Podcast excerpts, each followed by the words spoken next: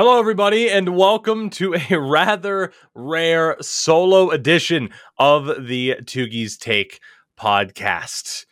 It's been a weird day for a lot of you up in Canada, Endo Mills included as the Rogers outage has just completely disrupted what we planned for this episode. Endo unavailable originally as well too. We were going to have uh, a name notable from the Twitch chat side of things over on twitch.tv forward slash Tougie24, known as Big Nate. He's been the top donor for the last couple of charity streams I have done. He was the top donor this time as well and was going to cash in his prize of being a guest on the podcast, especially as a fan of the Montreal Canadiens after last night's draft. And uh, unfortunately, those plans all thrown into flux. So hopefully, heading into next week, Endo will be back. Hopefully, we'll have Nate on the show soon as well. And then uh, uh, Finn and Sinland. Yes, I know what I said. He's still overseas. I don't know if we're ever getting him back at this point. So for now, couldn't really bring in anybody short notice. It's like, ah, let's just get this done. Especially too, because hey, I could ask around and people be like, sorry, I have Rogers and we still don't know what's going on. So it's been a bit of a weird day, but we are here to talk about everything. I am here to talk about everything that's happened in the hockey world over the past 24 to really 48 hours or so. I will mention if you want kind of more of my initial reaction to night one of the draft, I did put up about a half an hour long video on the YouTube side of things that uh, carried over from a Twitch stream where you know, again, I was able to kind of give those early opinions on what happened that day and what happened in round one. I will be talking about the draft. We'll be talking about the signings and the trades. It's uh, it's been nice. It's been nice. That's the best thing that I can think to say. Heading into this draft, it felt like it was going to be the same old, same old, high hype, don't deliver or under deliver. And ultimately, no, this did deliver in a pretty big way and certainly sets the stage for what is uh, an increasingly more interesting free agency period coming up. I think on the 13th. I believe is the start of that. So this upcoming Wednesday, so it's going to be uh, interesting as well. But as we always do, at least as I always do, I'm so lonely. Wanted to mention right out of the gates that this show is brought to you by our friends at Manscaped. You can use code Tougie at checkout to get 20% off your order and free worldwide shipping. Again, when you use the code Tougie at checkout, at manscaped.com. I don't have any funny jokes or puns about shaving your balls this time or circular deodorant or anything like that. If you've listened or watched the podcast for a while, we've kind of said everything that can be said. But again, thank you to those of you that have used the code and a big thank you to Manscaped for sticking with the podcast. Now, to try something a little bit different. Normally, when it's just me by myself, we skip out on the viewer questions. Not this time. Let's go to them. Of course, Discord. The link is in the description, whether or not you're watching on YouTube or on an audio platform. Join up and leave your questions in our podcast questions section, like these fine people did. We're going to start off with AJ, noted Vancouver Canucks fan. What do you think about the Canucks memeing the draft and taking another Elias Pettersson? I loved it. Uh, I, I didn't catch the majority of rounds two through seven. Obviously, saw what happened afterwards. That was probably the highlight because what were the odds that there was another Elias Pettersson available? I mean, I guess they were relatively high, but it's not like a, a Joe Johnson or something or something like that. I, I don't know. I, I thought it was great. He's a defenseman too, so I, I enjoyed it at the very least. Uh, from RG Dust. Oh boy. Would you rather have The Rock and Henry Cavill as your baby daddies? Ba- baby daddy? The Rock and Henry Cavill. So they're both my dads. Or Chris Hemsworth and John Cena. So would, would I rather my two fathers be The Rock and Henry Cavill or Chris Hemsworth and John Cena? Hmm. I feel okay. So basically, the comparisons you'd think the comparisons would be The Rock and John Cena, both as former wrestlers, but they're not. The comparisons to me here are The Rock and Chris Hemsworth. And I feel like Chris Hemsworth would just be kind I don't know, would he be easier to hang out with? I don't know. For some I feel like despite the fact that Chris Hemsworth is shredded, there's less pressure to be in shape around him than there is around The Rock, even though The Rock's a really good guy. and I feel like I feel like Dwayne, if I can call him that. I mean, if he's my dad, I can, in this hypothetical situation, I can call him that. I feel like Dwayne would probably get annoyed because I'm a big wrestling fan, and you know he has he. Well, then again, he talks about it all the time on Instagram. Okay, I'm gonna go with The Rock and Henry Cavill. Uh, the Rock, just because it's The Rock, and Henry Cavill because he's a gigantic fucking nerd, just like I am. He loves video games and other nerdy shit. So I think I could get along with those two quite well. And not that John Cena and Chris Hemsworth seem like bad people, but I, I, that's a clear answer for me. Jesus, these next two. Okay, from Ryan Cole. Just going to put you on blast. If you had to have sex with one U.S. president, who would it be and why? now, uh, it should say he also said, and why would it be uh, Barack Obama? Um, I, I don't think I, you know, I, I don't think it would be Obama. I don't think it would be. Now, the question wasn't whether or not it was a living president, and that it's a it's a fair thing. It's a fair distinction. You know, am I allowed to go back in time and hang out with William Howard Taft, the fattest president of all time. I feel like he and I have some things in common. Could be a fun night. Um, you know, there's there's some other there's some other options. Um, I've been to parts of the internet where they that sentence. I've been to Reddit.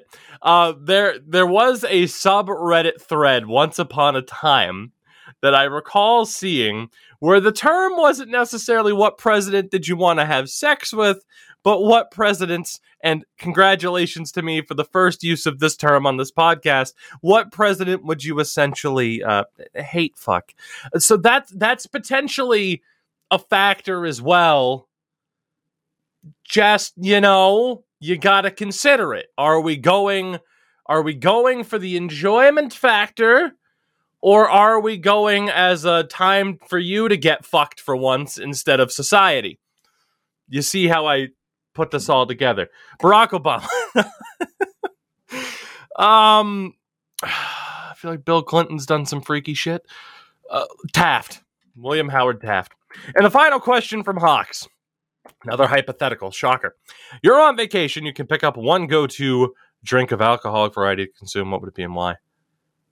And again, it's the worst question. Like again, Sin does not drink. I think Endo barely drinks, and I very, very rarely. I I had an alcoholic seltzer on the Fourth of July because I'm I'm tough. Um, I yeah, alcoholic questions don't really do anything. Uh, but if you have to ask me what president I'll have uh, I'll have sex with, I don't think I can make hate fuck the title of the episode. If you have to ask me something like that, boy, I'll have an answer for you oh boy. You know, this podcast has taken some twists and turns. There have been some eras of the show. You know, obviously the initial era was was Deej and I, and then it was just Endo and I, and then Endo Sin and I, and now we're in the the hate fuck era. Life will never be the same. Thank you guys for the questions. As always, appreciate it very much let's get into talking about some hockey because that's what we're supposed to do here. Oh boy. Okay, so before we get into the draft, there's a bunch of other things, of course, that happened surrounding the draft. I want to talk uh, about some of the signings, some of the bigger signings and trades that have happened. Obviously, there have been some, you know, quite a few minor moves as well. No disrespect to Dylan Hetherington or even like Alexi Heponiemi, eh, you know, not too much to talk about there. Uh, the first big signing to talk about is the Pittsburgh Penguins did get a deal done with one of their two big free agents, of course, Evgeny Malkin being the other, but Chris Letang, at 35 years old, has signed a six-year deal worth $6.1 million per. He has a full no movement clause for the first four years of the deal and then a modified no trade. That's not 100% confirmed, but that has uh, been uh, what we've seen reported so far in regards to this deal. And honestly, I, I'm okay with it. It's obviously a risk when you're signing somebody who is 35 or older. This contract literally brings him to 41 years of age. Uh, at the same time, it would almost feel dirty to see Chris Letang in a different uniform, right? Like he has been a full time Penguin since the 07 08 season. He belongs on that team. I think that's just one of those guys that's just like, yeah, you, can't really envision him on a different team. And granted, it's because he stayed healthier than, I mean, he played more games this year uh, than he has played basically throughout his. Okay, so since 2010, 2011, when he played a full 82 games, he has only played over 70 games in a season three times. Uh, 71 in 2015 16, uh, 79 in 17 18, and then 78 this year. And not only that, but because he stayed healthy, this was Chris Letang's highest point producing season ever. As crazy as that is. Uh, 2015 16, the year that he had 71 games played, probably would have been the tops, but you could say about some other years as well because of his injury history. But I don't hate this deal for Pittsburgh. I don't. You could argue that moving into a new era is a better way to go in a sense, but they have $15.3 million. Uh, they have to resign. Let's see. UFA is Louis Domingue, Nathan Beaulieu, Evan Rodrigues, Rickard Rakell, Evgeny Malkin, uh, Brian Boyle, and then RFA is Danton Heinen and Kasperi Kapanen. You're not going to be able to keep everybody, obviously, but for what they're trying to do, and I, I, stand by it. Like you still have Sidney Crosby at 34 years old, uh, soon to be, of course, 35, which is insanity. But as long as you have these guys, go for it. Like, what's the point of letting Chris Letang go? And then who replaces Chris Letang? Right hand side behind him, they have John Marino and Chad Ruhwedel. Uh, both are solid. Marino's a good defensive defenseman. Ruhwedel's rather underrated as a third pairing guy. But then you're talking about maybe Mark Friedman, um, who in limited sample size has done pretty well. But then right-handed prospects, I mean, they don't really have anybody that's that's signed already and there's really no built-in replacement. You might as well keep Chris Letang.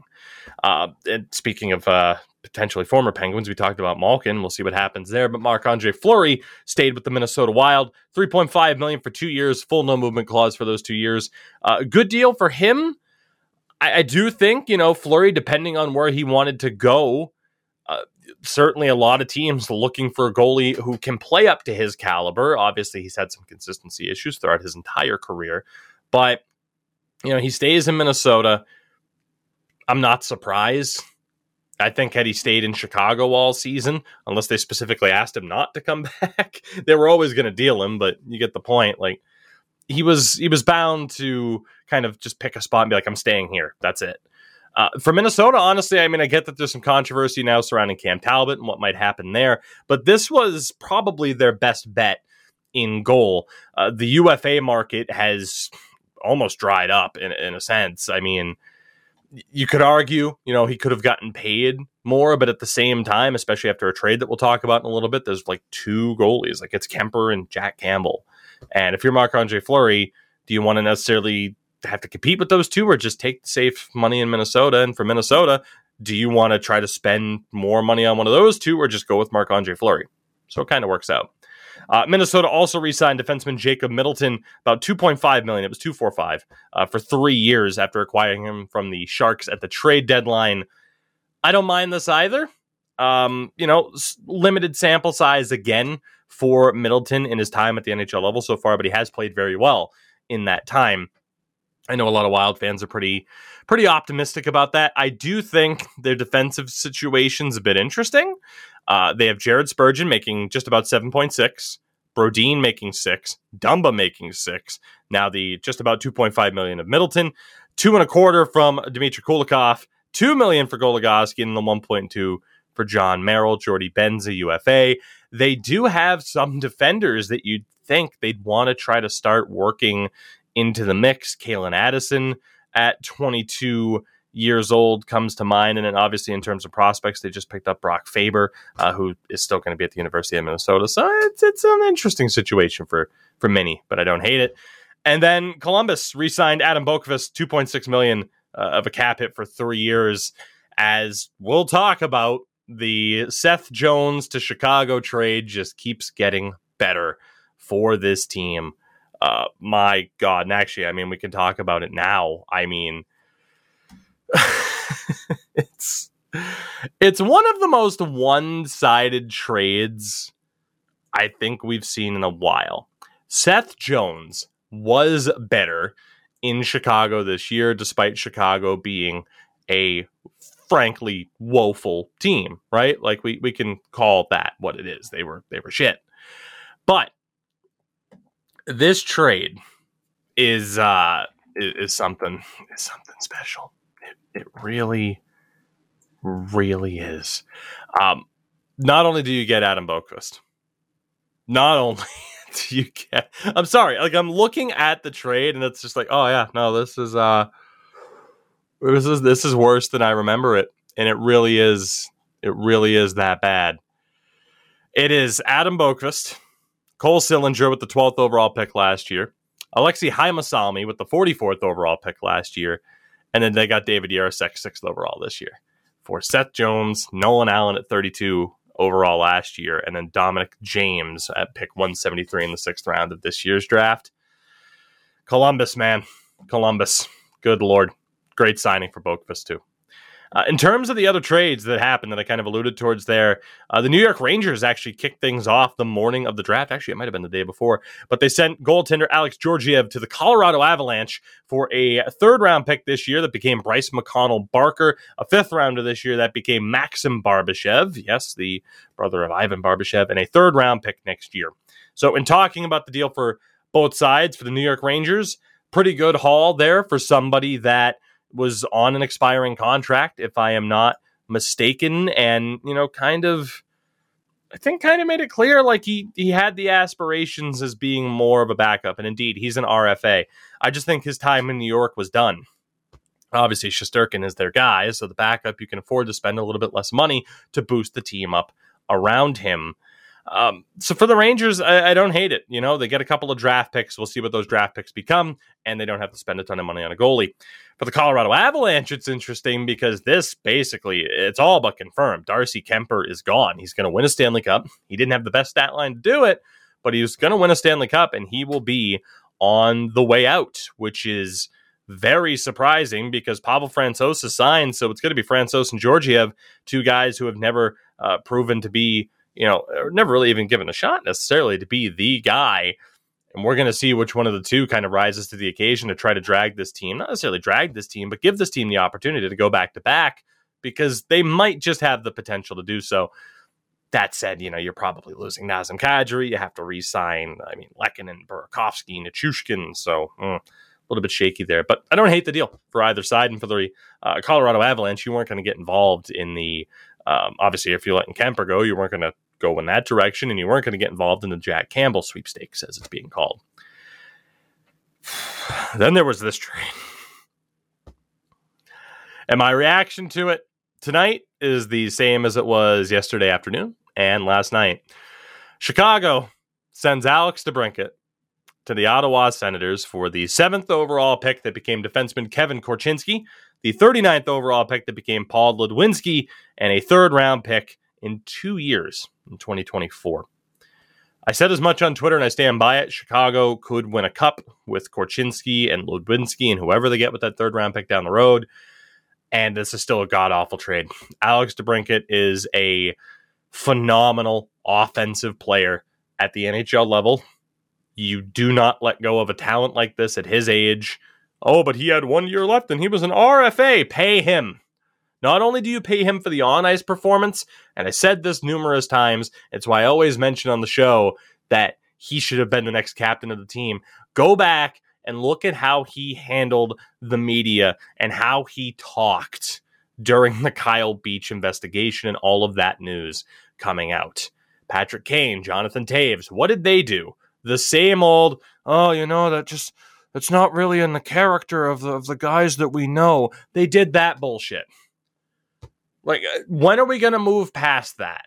Right? Like, I get it. It can be difficult at a time to realize, like, oh, yeah, shit, no, this guy that you, you thought you knew and you didn't. Like, Jesus, people said the same thing. And I'm not equating this situation to that, but you hear this literally all the time it goes back like it doesn't it doesn't matter like it, what what the crime is necessarily you're always going to have somebody saying oh man ted bundy he was such a great guy to me and again i'm not equating those two incidents, but you get the point.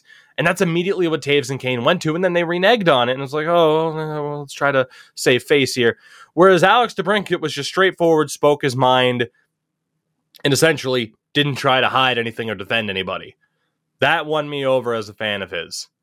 Bottom line, that that is a leader compared to who the supposed leaders of the Chicago hockey team are.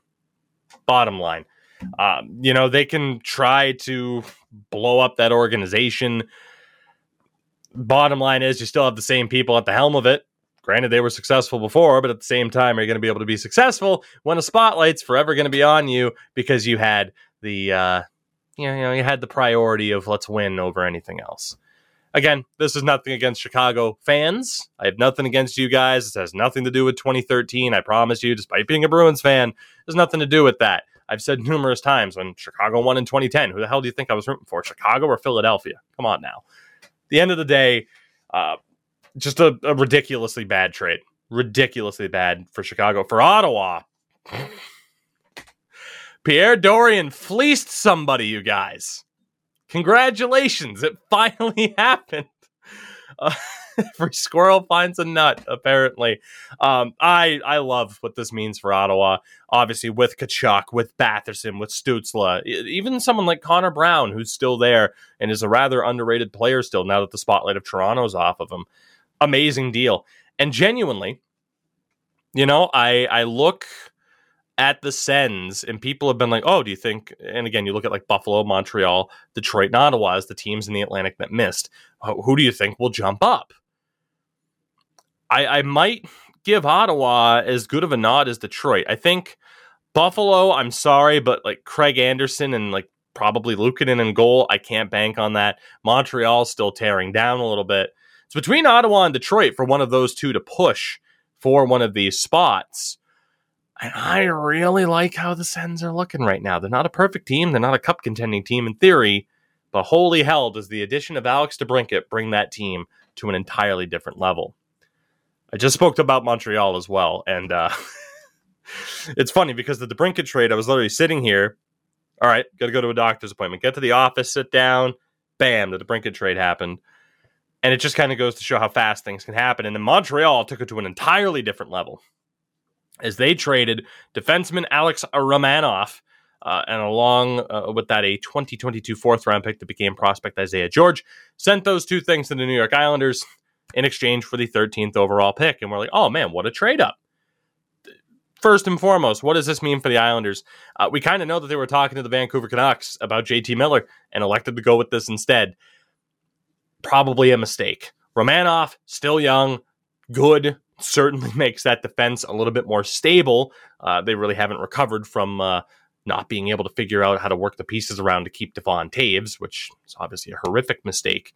Um, but Romanov helps quite a bit, especially if you let go of Chara and Andy Greene. But JT Miller might have been what you needed a little bit more, a little bit more offensive firepower, maybe, or maybe you just would have turned him into Kyle Palmieri. For Montreal, they then send that 13th overall pick a third round pick that became Gavin Hayes to Chicago for Kirby Dach. So Montreal gives up Romanov, Isaiah George, Frank Nazar, and Gavin Hayes for Kirby Dach. I like Kirby Dach.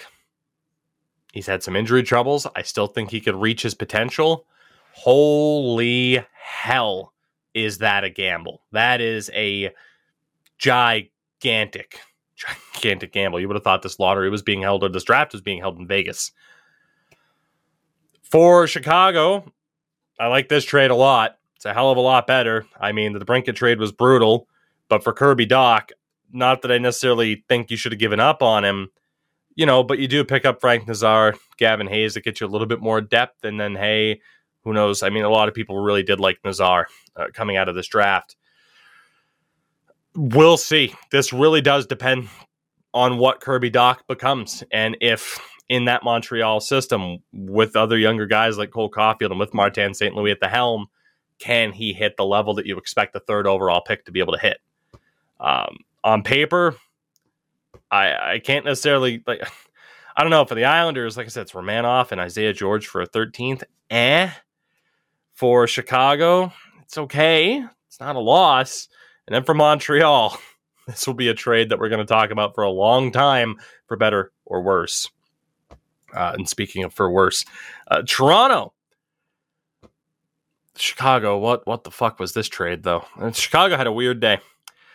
Toronto sends Peter Mrazek and the 25th overall pick that became uh, Sam Rinzel to Chicago for the 38th overall pick that became forward Fraser Minten. Toronto moved back 13 spots. And that was enough to be able to get a team to bite to take nearly $4 million of salary of Peter Mrazek. I, again, maybe it's the NHL franchise player in me. I just find it hard to believe that Chicago couldn't get more from Toronto. Even just like another another prospect, another lower pick. I'm not saying a, a this crazy good high level prospect, but where's Toronto's negotiating power? You know that they have to get rid of the guy, and you moved up 13 spots, which isn't bad. But at the same time, how drastic of a difference is pick 25 to 38? I don't know uh, for Chicago again, just like eh, it's it's okay. I'm shocked he didn't get more. For the Leafs, plan the parade. That's three point eight million dollars of who knows what. Figuring out the goaltending situation is what that is. Uh, and at the same time, again, you didn't really have to do much to get rid of it. So I I certainly don't hate this deal for the Leafs. They're rocking about ten point two million dollars in cap space right now. Uh, RFA's Engvall, Kase, and Sandin. I'd imagine Sandin's the only one that's going to stick around. UFA's Blackwell, Mikheyev, Lyubushkin, and obviously Jack Campbell. So all eyes on Kyle Dubas, but at the same time, uh, after the Liljegren deal, the Giordano deal, he has made some pretty good signings, but uh, we'll see at the end of the day, won't we? Uh, another Canadian team that, uh, well, uh, was involved in an interesting trade. The Edmonton Oilers sent forward Zack Kassian, the 29th overall pick that became defender Maverick Lamoureux, and his parents that were tonguing in the stands. Uh, a 2024 third rounder and a 2025 fifth rounder. Sent all of that to Arizona for the 32nd overall pick, which became Reid Schaefer, who outright looks like the older, the douche older brother from Home Alone. Um, once you see it, you won't be able to unsee it, but that is exactly what he looks like. He looks like Buzz, and it's hilarious to me. It's absolutely hilarious. Um, obviously, for Edmonton, this was a cap dump to get rid of Zach Kassian. You move back three spots, so that's not bad. The third and the fifth, eh, and then you get rid of Zach Kassian. It's not. It's not the the most brutal asking price in the world. You know, especially when we saw Arizona uh, trade up like they did uh, to get Conor Geekie at 11. There were some teams that made some very interesting kind of leaps in terms of trading. So I really don't hate this for Edmonton. They get rid of the Zack Kassian contract. And then, I mean, that's 3.2 million off the books there, right? And then, why not talk about this now? Not only did they clear the $3.2 million of Zack Kassian, but the big news of day two, aside from a couple of trades that we're going to talk about, is the fact that Duncan Keith has retired at age 38. Um, obviously, you you know my thoughts. I literally just kind of mentioned it earlier in this show about that era of the Chicago hockey team. Uh, but Duncan Keith, three time Stanley Cup champ, two time Norris winner, Conn Smythe winner, he's a future Hockey Hall of Famer. He is. Um, but again, after that scandal and everything, and kind of looking at you know, not necessarily that Duncan Keith was like the full on leader of that group at that point, but blame me if you want to. I look at those players a little bit differently.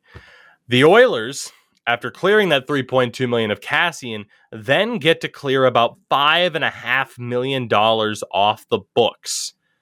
Um, crazy absolutely crazy. So the Oilers now are sitting at 15.8 million in cap, plus the four million uh, presumed of LTIR for Oscar Klefbom if he does not come back. So they are rocking, I mean, twenty million dollars in cap space, and otherwise it's sixteen, and Klefbom comes back. Not a bad idea either, so long as he's not completely cooked. But again, it's not looking too great for him.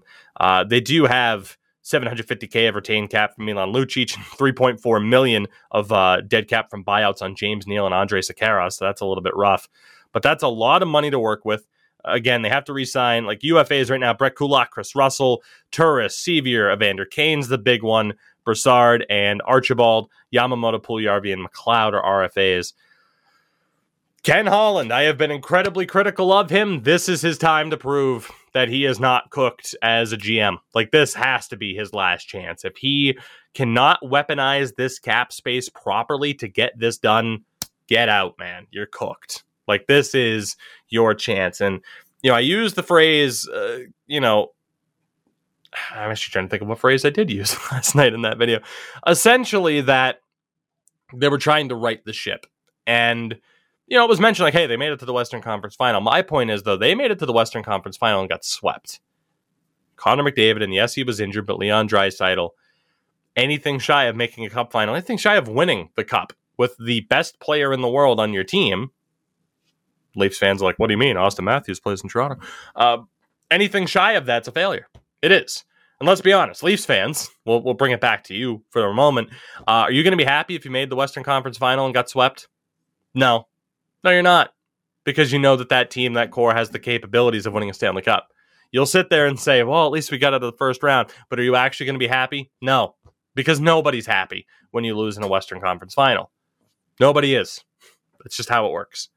So I don't hate this deal for either side. For Arizona, uh, Maverick Lamoureux, again, he's huge, and his parents have no problem tonguing in public. Uh, and then today, uh, one of the first big deals that were out there, and actually before that, Duncan Keith. so for the Oilers, it's great. Chicago, you get bent over again. Uh, so they got $6.4 million in cap space after getting rid of DeBrincat. And now they have a $5.5 million recapture penalty because of Keith's retirement. And then 1.9 million next year. So uh, not really going to be able to weaponize that cap space, are you? And nobody shed a tear for you for the team. For the fans, yeah, guys, I admit this sucks. You guys are uh, in for it rough. I mean, this this could be worse than like the Eric Daze led Chicago uh, squads of the past. This this could be pretty damn rough. Uh, one of the other deals that happened here, and I'm very surprised by this. The St. Louis Blues probably losing Ville Husso. He was kind of the third, maybe fourth big name out there in terms of the UFA goalie market. They send Ville Husso to the Detroit Red Wings for a third round pick that became Aleksanteri Kaskimaki earlier today. I am very intrigued. Uh, number one for St. Louis, hey, you got something for a guy who was leaving. For Detroit, it's an interesting one because you were already paying the Nedeljkovic three million and now you're paying Husso 4.75 after resigning him for three years. This screams to me we're putting pressure on Alex Nedeljkovic to prove that you are the guy that everyone's like, wow, how is Carolina so dumb for letting him go? This is putting all the pressure on him because he's a UFA at the end of this upcoming season. Maybe Ville Husso is their guy. And the thing is, they can afford to kind of mess around like this because in theory they have a gem in the system in Sebastian Cossa. So again, always trust the Yzer plan. Always, always trust it. Washington also moved a goalie. Um, I, I, I don't quite understand this one either at, at, first glance. They moved Vitek Vanecek, you know, the guy who they lost to Seattle and then traded to reacquire. They moved Vitek Vanecek, the 46th overall pick that became defender Seamus Casey, to the New Jersey Devils for the 37th that became Ryan Chesley and a third round pick that became Alex Suzdalev. So you move Vanecek in the 46th. So you move up by utilizing Vanecek. So in goal, you're going to have to be in the market unless you plan on running Samsonov and Zach Fucale or like Phoenix Copley they're going to have to get somebody unless they trust Fucale, who did play very well in four games last year. But are you 100% sure there? So that's a bit weird for Washington. But it's also very weird for the Devils. Now, Vanecek is an RFA, so a very similar situation to Georgiev. Vanecek's an RFA. But they have Mackenzie Blackwood signed for one more year at 2.8, then he's an RFA. and Jonathan Bernier at 4125, and he's going to be a UFA at the end of next year. Bernier ended the season on LTIR. I haven't heard anything about his career being done. But there have been a whole lot of rumors about teams maybe trading for Mackenzie Blackwood. And that's kind of what this screams is that he might be gone. Or not. Or if Bernier is done, then they go with Blackwood and Vanecek. I'm kind of puzzled. Devils fans, help me out here. Is is Bernier done, or are you fully expecting that Mackenzie Blackwood's gone? Because it one, it has to be one of those if you're going out and getting Vitek Vanecek. Let's talk about the lesser trade first. San Jose sent John Leonard and a third round pick next year to Nashville for Luke Kunin. Why? Um, I got to be honest. I, I don't like looking at the draft as like, oh, yep, this guy's cooked already. But Mike Grier, 27th overall, the Sharks took Filip Bystedt. A little bit of a reach, according to a lot of people. We'll talk about the draft last year, obviously. And then you make this deal where I'm not saying that John Leonard is potentially anything special. As a matter of fact, he just kind of seems like another one of those players for the Sharks that has some promise, but just might not be able to pan out. Like they, they've had a lot of players uh, like that. But Luke Kunin, I don't quite, my chair will not stop clicking, and I apologize for that. Uh, Luke Kunin, I, I don't know, man. Like he's 24, RFA, I believe, has some goal scoring potential, but just honestly, to me, it's like I look at Luke Kunin and I look at Kevin Labanc and like some of the stat lines that Labanc was putting up in the past, and it just kind of feels like the Spider Man meme. And you made a mistake in signing Kevin Labanc. Not that they're totally the same type of player, but at the same time, it's just I don't know. I don't know. I'm intrigued uh, with Sharks fans. I would love to have Cyn on the show to be able to talk about just how optimistic he is about that move. And then there's the super interesting move today John Tortorella is the new head coach of the Philadelphia Flyers. John Tortorella will now be the head coach for Tony DeAngelo, who, along with the seventh round pick that became Alexis Gendron, uh, are now a part of the Flyers in exchange for a fourth round pick that became Simon Forsmark, a 2023 third, and a 2024 second. Uh, DeAngelo, you know, probably wasn't going to be hanging around Carolina for all that long. Uh, for the Hurricanes, damn good return, a second, a third, and a fourth. and for Philadelphia, the rumored extension is not confirmed at the time of recording. Is two years at five million per. Yeah. Um, the Chuck Fletcher experience, as a lot of Flyers fans have called it. And if we look at what that defense is shaping up to be for Philly right now, left hand side, Provorov, Sanheim, and Cam York. That's honestly not that bad. Right hand side, DeAngelo, Ristolainen, and then if Ryan Ellis is healthy, because he only played four games last year, he would also be in the mix. Right hand side, if he's not, they have Ronnie Attard, who they signed out of the NCAA last year. I don't know how good Philly's going to be next year, but then again, maybe somehow they'll figure it out and be a team that can actually make the playoffs and figure it out. I, I totally understand Flyers fans if you don't have a ton of confidence right now because uh, there have been some choices, and obviously that Rasmus Ristolainen deal, five point one million until twenty twenty seven. It's a little bit rough, just a little bit. Uh, only other thing to note outside of kind of the draft itself is that Joe Sakic won GM of the year because, of course, he did. And and then in terms of the draft itself, I wanted to save it for last because I said the same thing in the video that I put it on YouTube. I don't have a ton to say here, if I'm being honest. I really don't. Um, because it, it's a toss up, man. It's a toss up. I will say, like, before the draft started, um, I really think Gary Bettman handled himself well. I really thought, you know, the way and I get the idea of people like for night one of the draft went slow. And I get the idea of people not liking the way that everyone comes up. It's like, we want to say congratulations to Colorado, blah, blah, blah. At the same time, I, I thought the way that a lot of teams handled, you know, mentioning and, and, Gary Bettman at the start of what as well, mentioning the passing of Bryan Marchment, and you could tell just how that kind of put a damper on on things for a lot of the the older front office personnel that obviously would have been friends with him and been around him or played with him. Even Mike Grier did as the you know now the new GM of the Sharks.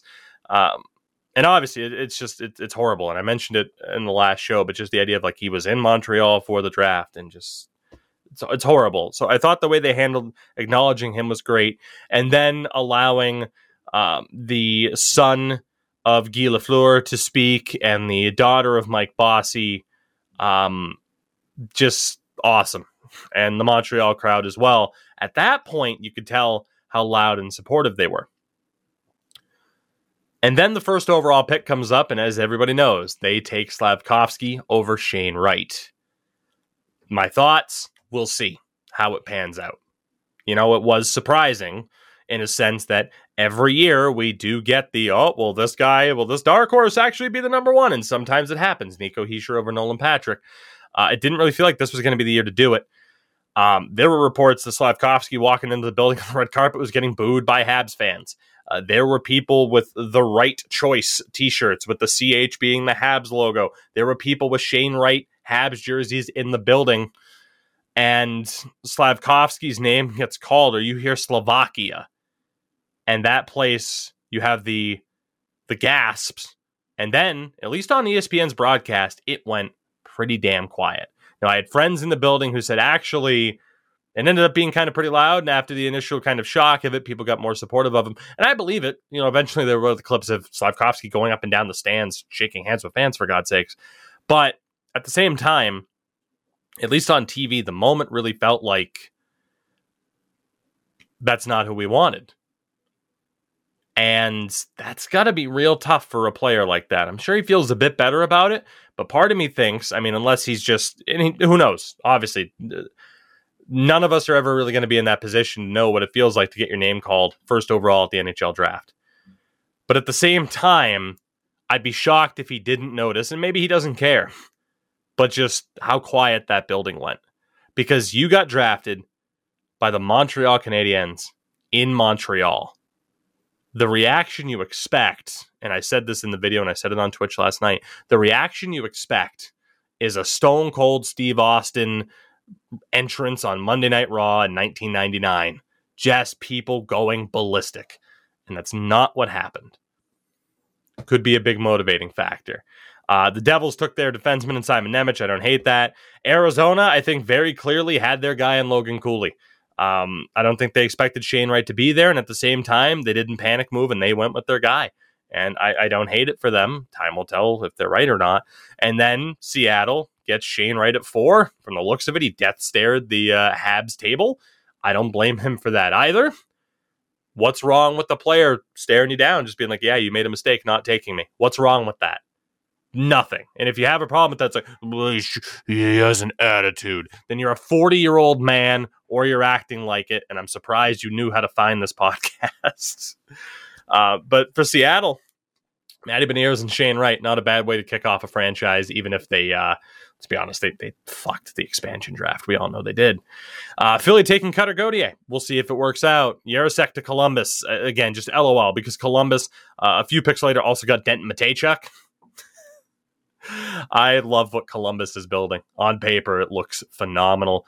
Uh, again, Chicago took Kevin Korchinski. I don't necessarily hate it. Detroit took Marco Kasper. Uh, of course, Yzerman took a Swedish center. I think he's yeah, he's a center.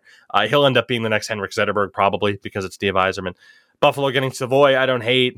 Uh, the Ducks took uh, on defense, and later on they got Nathan Gaucher, which again, like I, I, can't really look at too many of these picks. Like, yeah, you can sit there and debate like, oh, well, these guys had him way back at pick forty and stuff like that. But at the same time, nobody knows, man. That's the glory of the draft. You can be upset and trust me, there were times where I was super upset over, man, you took this guy instead of that guy. But at the same time, sometimes you take the guy and it ends up being a mistake. Zach Hamill over Logan Couture. Like, just it, it's it's the draft, man. It's the beauty of the draft is you just never quite know how it's going to pan out. I do like Lekkerimaki to Vancouver at 15, Joakim Kemell to Nashville. Of course, Nashville gets another you know Finnish forward. Um, no real overly you know complaints. Like I said, I acknowledge like Filip Bystedt was probably taken a little bit earlier than a lot of people thought. Brad Lambert falling to 30th. Um, you know, there were reports that the Bruins were trying to trade in the first round. I feel like that's the guy that you go for, right? If you're going to risk trading into the first round, that's the boomer bust guy to go for. But that very much didn't pan out. Tampa getting Isaac Howard at 31. The guy put up 82 points in 60 games with the uh, U.S. developmental program. Of course, they'd get a guy like that. Of course they would. Like he screams like a nothing player at the NHL level, or he's going to be like Marchessault or something like that. And then maybe they'll get rid of him too when they shouldn't. But just um, interesting, very very interesting. And then again, the second round happened today, and you can go through the names and you know happy or not. Like I said, time will tell. Like even today, though, right? Like I don't know. Pick number 53, Anaheim took defenseman Tristan Luneau out of the uh, Gatineau Olympics. And I mentioned before, I really like him. The Bruins pick next, took forward Matthew Poitras, I believe, from the Guelph Storm. Part of me is like, God damn it, I wish the Bruins got Tristan Luneau. Maybe Tristan Luneau ends up being nothing. Maybe Matthew Poitras ends up being amazing. Or maybe it's the opposite and I'm rightfully mad five to 10 years from now. I can't wait to find out. It's the glory of the draft. But like I said, I don't really have too many too many opinions, really, outside of that. I'm excited, obviously, to be able to look back at yet another draft, especially when you have such like a controversial choice of did Montreal make the right call at number one. Um, I will say one of my names in the draft, though, because I always like looking through those. Uh, Owen Mellenbacher, pick 201 to Detroit. Mellenbacher, just a great, great. there were um, there were a couple, there were a couple of decent names. Uh, big fan of Dalen Kufler of the Kamloops Blazers. He went to the uh, he went to the New York Islanders. Um, there was a German, Maksymilian Szuber, spelled M A K S Y M I L I A N. Just round of applause for that.